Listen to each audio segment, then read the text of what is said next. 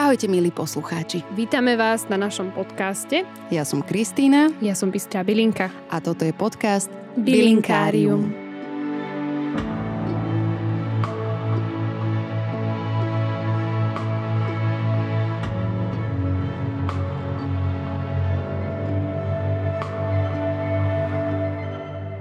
Ahojte, dneska si povieme o železníku lekárskom.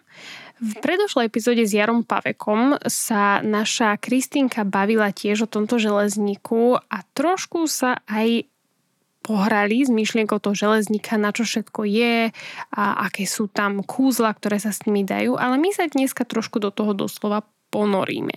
Takže železník, ako povedal Jaro, sa volá po latinsky verbena officialis. A veľa z nás ju pozná ako verbena, ja som napríklad osobne až do nedávna vôbec ani nevedela, že sa volá železník. Ja som to vždy odjak živa volala verbena. Takže aj ja sa niečo učím. Takže je ich približne 2500 druhov a 250 čeladí. To je strašne veľa. U nás ale prirodzene rastie iba 1000 metrov nad morom, takže pokiaľ nebývate v Tatrách, tak si moc železník nenazbierate iba ak by ste si ho doma pestovali v záhonoch. Tie sú ale samozrejme není domáce, takže by som skôr nechala tak a dajte si to priviesť. No, názov verbena je originálne, no, dajme tomu, že z dvoch častí teda pochádza, alebo z dvoch kútov sveta.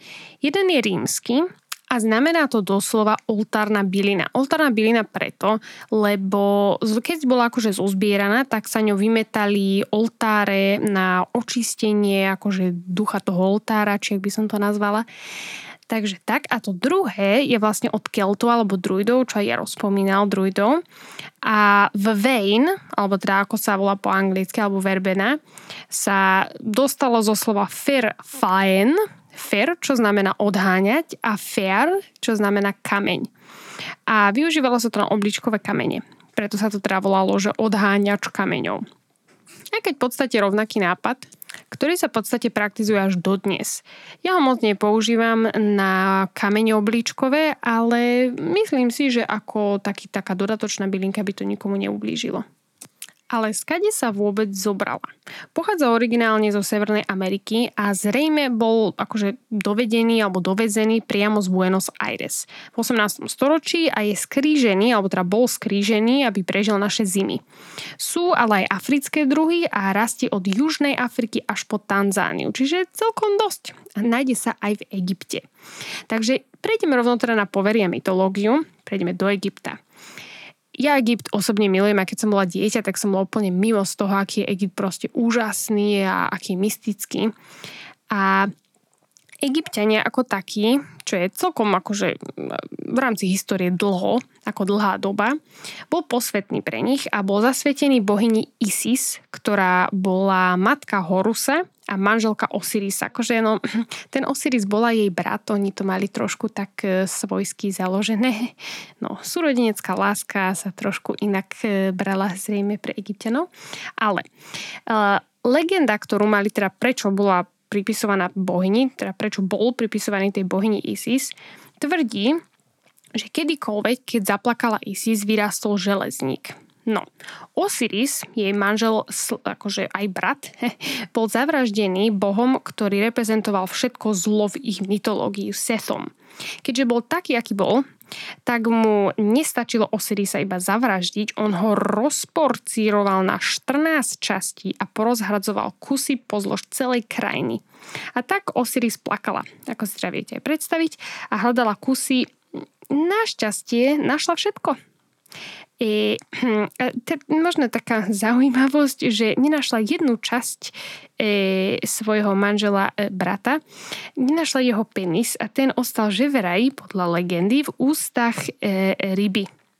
No, takže som si istá, že tam tiež mm, figuroval nejaký plač.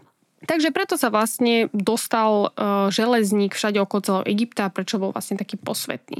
Podľa všetkého bola Isis akože bohyňou, ktorá naučila egyptianov, ako uzdravovať jeden druhého. Čo dáva celkom zmysel a preto možno bol ten železník taký posvetný. A prvá doktorka hm, bola žena. Možno akože fiktívna, ale mm, aspoň niečo.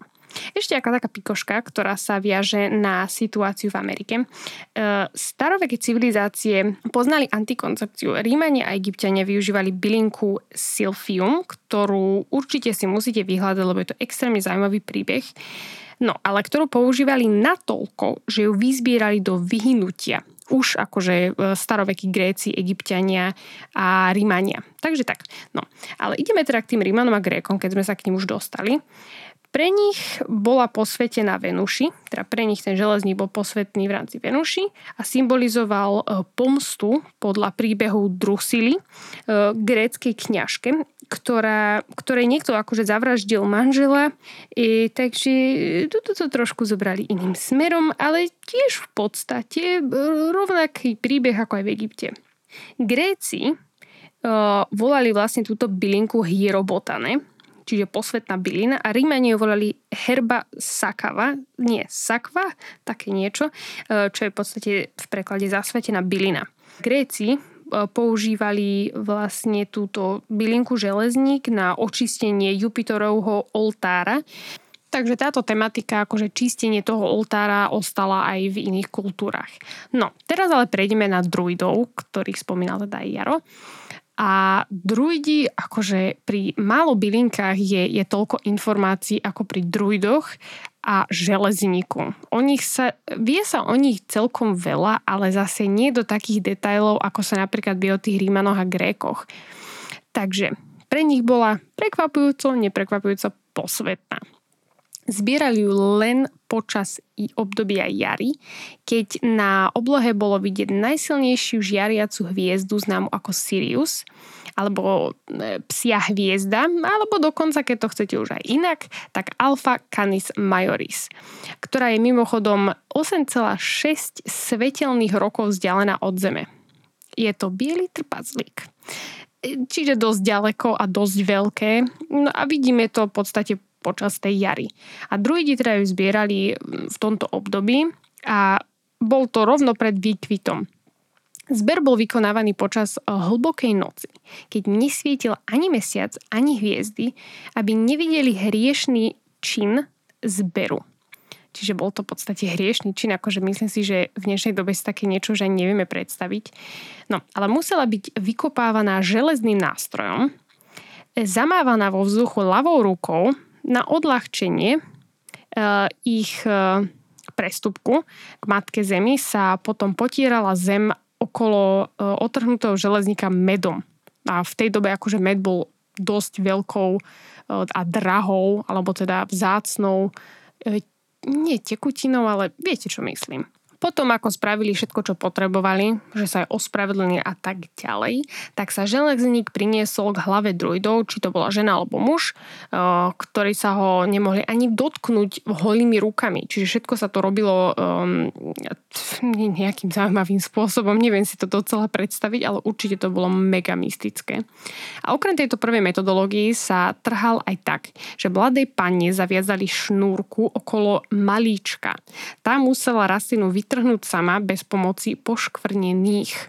Čiže myslím si, že ďalšia kultúra, ktorá bola úplne e, hotová z toho, že panna No a predpovedali ním budúcnosť, e, zasvedcovali svojich nových akože vstupencov a e, vysvetľovali sa ním znamenia od matky prírody. Čiže oni mali toho strešne veľa, čo s tým železníkom robili. Ale okrem teda tých druidov, Rimanov a Egyptianov, a Grékov existoval aj akože mm, história sa ďalej posúvala. Takže prejdeme na Európu a teda ten svet. V stredoveku bol nosený železník pre šťastie a na pomoc a pochovávali ho v záhradách na dobrú úrodu, čo akože pre nich bol extrémne dôležité, pretože keď nebola úroda, tak boli hladní. A tá úroda bola pre nich proste fakt akože najdôležitejšia vec na to prežitie. Nejak dnes, keď vojdete do Teska do Billy a kúpite si pomaranč na, na Vianoce, nemusíte sa už ako počas socializmu zaraďovať e, do veľkých dlhých radov, že budete mať pomaranč na stole na Vianoce. Okrem toho sa používal aj na také odrádzanie čarodeníc a ich kúziel, ktoré zase napríklad, ale v niektorých krajinách železník práve že používali vo svojich jedoch a elixíroch. Tak neviem teraz, kto sa pomýlil, ale niekto to určite bol. Pil sa dokonca, a to, to, to vám poviem až na záver. V 18. storočí ho využívali v mydlách, záchodových vodách a parfémoch a vtedy to fakt reálne potrebovali, lebo ľudia tak strašne smrdeli. Veď to som vám už predtým hovorila, ale ja to musím to povedať znova a znova, že teraz je leto, všetci sa potíme, všetci smrdíme, nebudeme sa za to hambiť, ale vtedy, vďaka Bohu, že globálne oteplovanie sa začalo diať až teraz, akože bohužiaľ, hej, žartujem, ale Vtedy to musel byť nenormálny smrad. Tak, Peržania a Elmančania. Elmančanov, ak nepoznáte, čo som sa napríklad dočítala aj ja teraz, ktorí oni, oni akože boli, e, fungovali pre tak 4000 uh, e, rokov pred našim letopočtom, až od neolitu dokonca, čo je vlastne dnešný Irán. Pre nich bola tiež posvetná a vždy pri obradoch, ktoré si uh, uctili, akože, ktorým si uctili slnko, mali stonky, keď pristupovali k oltárom. Čiže zase ten oltár, zase nejaký ten rituál. Takže aj Peržania, aj Elmánčania. Je to taký divný, taký divný názov. Ich mágovia a mystici ju využívali na veštenie a proroctva. Šťava z listov bola potieraná po celom tele. Človek takto dostal čokoľvek, čo si vyžiadal, čokoľvek, čo chcel docieliť, mohol sa udobriť s najhorším nepriateľom, spriateliť sa s kýmkoľvek a mohol uzdraviť kohokoľvek chcel. Akože ja sa vždy tak zamyslím nad týmito vecami, že reálne, keby takéto niečo existovalo, tak svet by bol iným. Akože mali by sme toto úplne iné. Tak, ale podobne ako druidi, tak aj Peržania a Elmančania zbierali iba po tme a bez mesiaca. Za to asi fakt prenášalo tieto zvyky a počas vlastne tej migrácie ľudstva, keď bola nejaká vojna alebo hladomor alebo čokoľvek iné, tak sa to vlastne všetko hore poprenášalo, tieto zvyky a tajomstvá. Ešte teda ale k tým poverám. Uh, zbranie, boj, kravy a rybári poviem to takto, hej, pridala som potom k tomu aj deti upíry a je to fakt zaujímavá hm, kombinácia povier a týchto mýtov, uh, takže ideme na to. Zbranie, boj, kravy a rybári. Zbranie. Velskí lekári, alebo teda tí hm, medicínsky muži, verili, že keď si do vojny alebo do boja vojak zoberie so sebou železník, škoda a zranenia ho obídu. A počas stredoveku sa to dokonca vyhrotilo na toľko, že si... Um, že si ističe a puzdra na, na zbraniach namáčali do železníkového čaju, ktorý ako aj v Wales mal zaistiť minimálnu škodu alebo výhru nad protivníkom. Tieto zvyky, ktoré boli ktoré boli vlastne pripojené k vojnám, sú extrémne fascinujúce, pretože ono je to naozaj fakt taká taká psychická podpora, že aj keď teda tí vojaci vedeli, alebo teda napríklad tí pešiaci vedeli, že oni sú v tej prvej línii a ich to proste zobere, oni nemajú šancu sa vrátiť, tak oni si spravili takéto zvyky a takéto povery, ktoré ich vlastne udržali v, tej psychi- v tom psychickom kľude, keď sa k tomu už naozaj dostalo. Neviem, či by som to nejako mm, teraz praktizovala, ale tá psychika je naozaj zaujímavá a myslím si, že sa doteraz, že doteraz máme nejaké také ističe v mozgoch, ktoré nás podporujú. No, kravy a stáda. Okolo mm, okolo krku, na rohoch, na chvostoch, všade nosili tieto ochrany voči akože kúzlam čarodejníkov a čarodejníc. A ľudia si vysvetľovali tieto choroby ako aj tie napríklad na vojne, keď si psychicky povedali, že OK, ja budem v pohode, mám železník. Tak v tomto to bolo, že primárne m, proti tej mágii a bola to ďalšia taká, že OK, oni sú chore, ale oni tomu nerozumeli, nechápali prečo, lebo nemali samozrejme tých medicínskych mužov všade. Čiže pre nich to bolo také fascinujúce, že wow, ja mám chorú kravu čo ja budem robiť. Pretože pre nich to doslova znamenalo hlad celú zimu pre niektoré rodiny. Čiže tieto veci boli veľmi dôležité a keď tá krava bola chorá, tak to určite nebolo kvôli tomu, že vedeli anatómiu a boli veterinári, ale kvôli tomu, že to bola čarodenica a ona spravila kúzlo a basta filimotika. Takže Rybári, deti a upíry. Uh, rybári si zošívali alebo zašívali si železník našťastie do oblečenia. A teda pri deťoch to bolo skôr také, že mali to tiež na, na ochranu proti výlam. Ono to nebolo, tie výly kedysi záležalo to v akej kultúre, ale není to, nebolo to ako v Disney, hej. ono to bol skôr ako, ako rozprávky od Pavla Dobšinského, kde sa človek chytá za vlasy, že pane Bože, toto mojim deťom čítať nebudem a všetci sme to čítali. Takže všetko, čo bolo také čarovné alebo nevysvetliteľné, bolo negatívne. A bylinky, ako nielen železník, bolo jej strašne veľa. E, ľuďom vlastne dodávali alebo darovali im kľudný spánok. A tí upíry, čiže fandovia Twilightu a podobných vecí, E, upírských denníkov. Čaj sa pijaval v stredoveku na odpudzovanie upírov, takže ak si upíra chcete privolať, tak nepite čaj zo železníka. Chcem to ale uzavrieť, pretože dneska som sa extrémne rozkecal, lebo je to fakt zaujímavá bylinka pre mňa ako bylinkárku, keďže buď si ju vypestujem, alebo ju mať nebudem, alebo si ju kúpim. Je čarovná, všemocná a neprekonateľne magická bylinka. Do dnešného dňa sa považuje za dôležitú v krajine ako napríklad Wales, kde sa uh, nazýva hm, Lisiaur Hudol alebo čarodejníková bylina a aj Kas Ganithraul diablova nenávisť. Bylinky ako železník sú kontroverzné, či už v dejinách alebo v rámci mystiky, kultúr a tak ďalej. Každý mal nejaký iný pohľad na to. A to každú tú kultúru oddeluje jednu od druhej. A práve preto tie bylinky sú tak neskutočne úžasné. Ešte vám teda na záver ale zhrniem uh, tie liečivé účinky, ako sa vlastne teda moderný človek má pozerať na, na železník a pričom sa teda vlastne používa. Uh, železník lekársky, alebo teda verbena oficialis na posledný krát je zčelať železne, železníkovitých bylín a má vlastne takú tak, také podlhovasté, drsné, chlpaté listy s veľkou stopkou. A teda horné, horné listky sú plne malilinké. Kvety môžu byť rúžové, bledofialové a vytvárajú také straptovité halúze. Je to, je to celkom sranda. Ako taký obsahuje účinné látky ako glikozidy, slíz, horčiny, triesloviny, silicu, uh, terpény a terpénové alkoholy.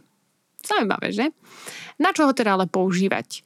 Železník je brutálne super prostriedok, keď ste vyčerpaní, keď máte slabosti, akože buď slabosti v rámci nervov alebo psychickej únave, alebo aj tá fyzická nevoľnosť.